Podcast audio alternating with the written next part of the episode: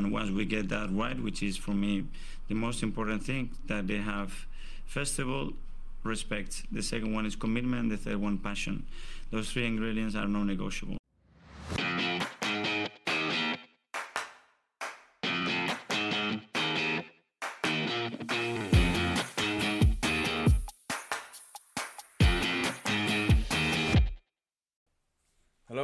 welcome into the Non Negotiables podcast. It's Friday morning. Today will be mostly a Burnley preview, like we spoke about yesterday. Um, so, Burnley game tomorrow, 3 pm kickoff on a Saturday. Rare for us, but always nice. It's uh, these traditional kickoffs obviously disappear for the big teams, but it, it is nice when you it is nice when you get one. I, I think it just I don't know. I don't know if it's a hark on back to a golden era or what it is, but it just feels better when it's 3 pm on Saturday. Well, it's two teams that come into it in very, very different form. So we've won four straight league games to start the year. We've scored 16 goals in those four games. By contrast, Burnley have lost five and drawn two of their last seven in all competitions. They've kept no clean sheets. They're second from bottom on 13 points, seven points away from safety. Amazingly, this is only the second time in our history we've started a calendar year with four straight league wins. I couldn't really believe that when uh, when I read it. But the last time was 1934-35. Uh, we went on to win the title that year under George Allison. But that was the last time and the only time that we started with four straight wins. And should we win tomorrow, make it five straight to start the year, it'll be the first time in our history we've ever done that. It's I think that's a crazy stat. When you when you think of all the teams you've had down the years, when you think of that 97 98 double winning team that obviously went on that run after Christmas to clinch the title and the Invincibles team, you, you, you'd think we'd have done this before, but apparently we haven't. So, yeah, looking to set a bit of history tomorrow.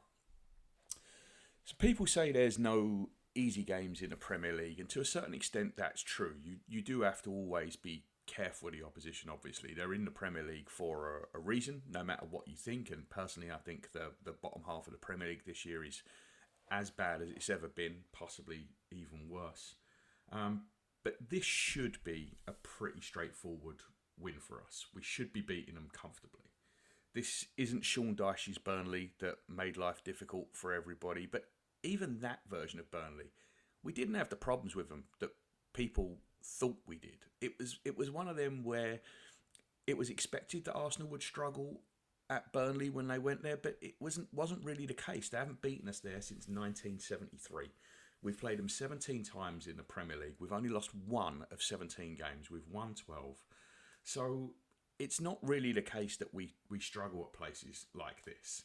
Um, the biggest threat they pose is they score a lot from outside the box. And when I say a lot, it's seven, which is the second highest mark in the Premier League, only behind Manchester City. But they've got to get around our box. West Ham didn't get anything around our box last week, and I, I don't expect this to be much different, really.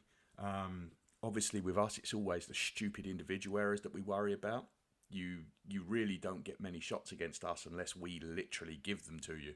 So that would be the main point of concern tomorrow just don't be complacent. Don't get to the point where you're getting sloppy in possession around our around our backline. And I think we'll be we should be just fine. Um, obviously, the league table now is starting to take shape. The title running will be starting shortly if it's not now. We've we spoke yesterday about having no margin for error after those results against Liverpool and West Ham uh, over the Christmas period. So we have to win this. We're two points behind Liverpool. We are level with points on City, but they do have a game in hand on us.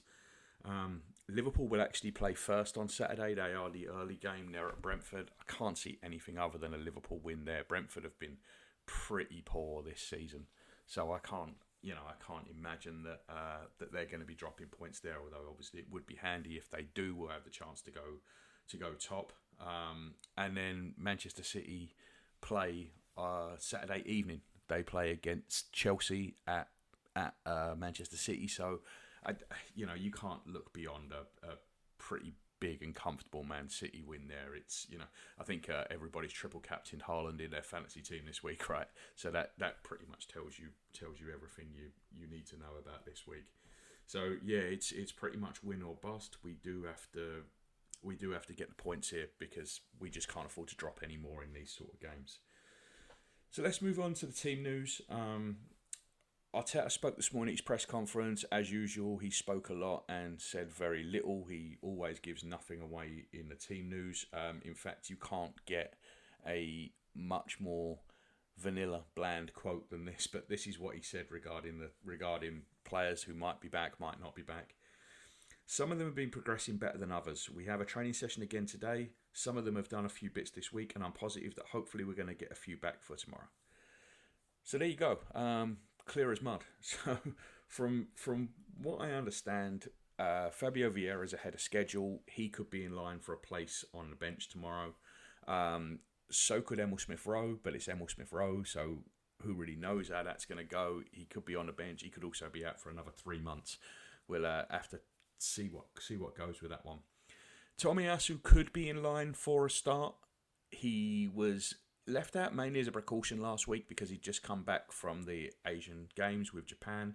He's back and integrated into the squad again. I think we'll certainly at least see him on the bench. It should be a much stronger bench than last week, where we had a couple of names on there that perhaps weren't too familiar to people. I think the bench tomorrow will look a lot different. I would imagine Vieira is going to be on it. From what we understand, Tommy uh, Emil Smith Rowe is going to be on it either Tomiyasu or Kiwior, depending on who starts at left back. One of those will be on it. It's probably too soon for Jesus, and it's probably too soon for Thomas Partey. Although Arteta did say that both of them are close to making a return. I think we might see them against Porto, maybe from the bench. Um, Zinchenko looks like he's still going to be out. Obviously, Timber is out for a while yet, so I'm not expecting him back anytime soon. I think it's going to be another month at least before we before we even see him making an appearance on the bench.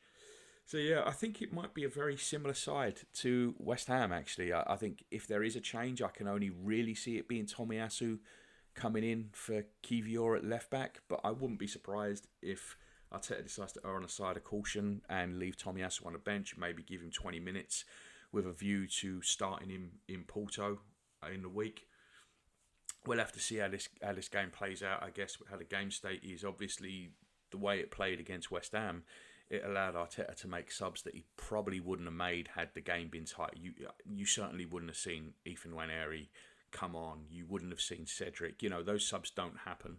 If the game's nil nil or one 0 they were allowed to happen because of the state of the game. So hopefully, if we can get this one in hand, we can see something similar. Start preparing for Wednesday night. But first things first, this game has to be won. We we can't be dropping points here. So it's uh, it's important to keep everybody everybody fit and firing, but it's just as important to play strong teams and, and keep winning. The the idea of resting players for Premier League games is is ridiculous when we're in the position that we're in. You don't rest for the Premier League games. If you want to rest, you bring them off when the game's won. You you don't you don't start with weakened teams in the Premier League.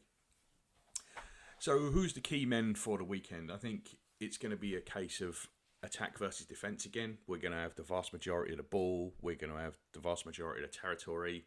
It's going to be a case of trying to break them down. Obviously, set pieces have been a big thing for us this season. Everybody's talking about it. We've scored a league high, uh, 11 goals from set pieces, and they're probably going to be important again. Um, Declan Rice is taking some brilliant corners from the left hand side. It's not something we envisaged when we bought him, but it's something that's kind of come out of nowhere and turned into a weapon for us. Uh, on the other side, Saka obviously whips in dangerous corners and Odegaard stands over most of the free kicks. So I think that could play a part.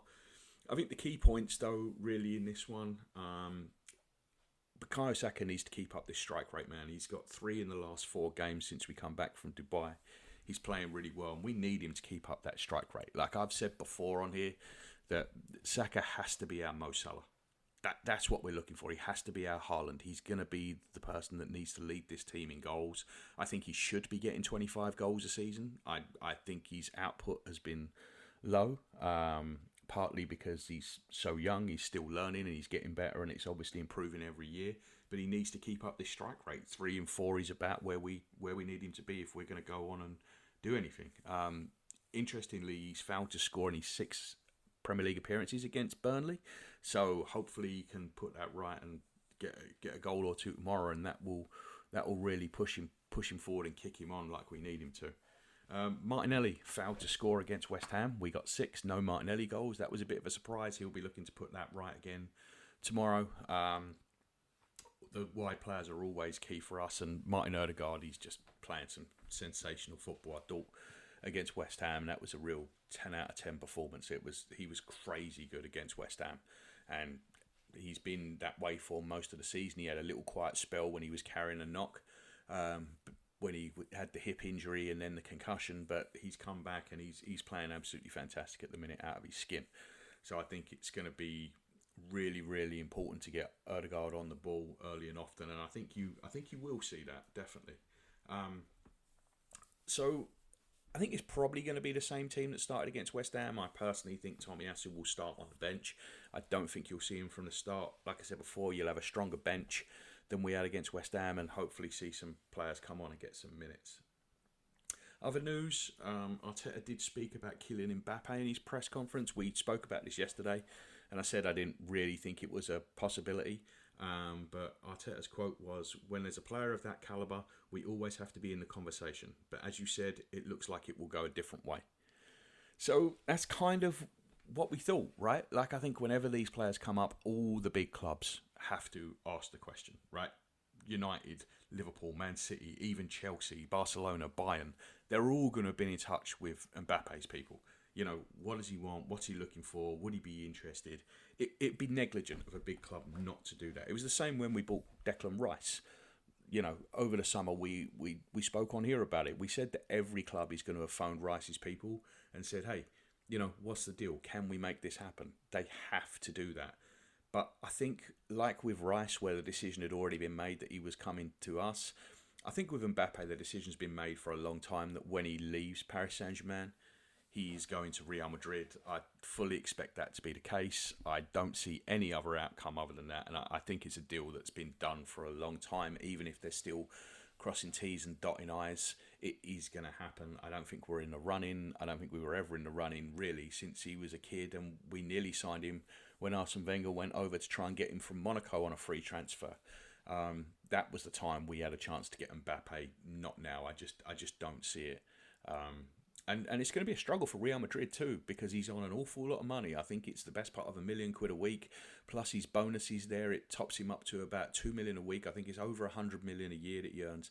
That's going to be tough for anybody to do and stay inside FFP. Uh, the fact that you don't have to pay a transfer fee is obviously a big deal, but it, that's still a lot of money. That's a lot of money for anyone to come up with. One thing on the reporting on this that I do find weird. Um, both Ornstein and um, Romano, both Fabrizio Romano, both said that the terms of his exit are yet to be agreed, and I don't really get that. His contract is up on June thirtieth, so what terms are there to be agreed? He leaves or he or he doesn't. I'm not really sure where that come from. I know there's bonus payments and stuff involved, but that's done once the contract's worked through. The contract is complete and everything should be done. So I'm not sure what that is about. Um, I did actually ask the question to David Ornstein on Twitter, but I haven't had a response. If I do, I'll let you know. But I, I just that bit was just a little bit a little bit weird to me. Um, also, something we spoke about yesterday was Carlos Cuesta and his links with the Norwich job. Uh, Arteta basically echoed what I said, um, and I'll tell you what he said right now. He said yeah, that's great what has happened, not only with the coaching staff, but also certain other staff, that other clubs are trying to come in and get them, which is always a really good sign that they're doing a good job and we have the right people here.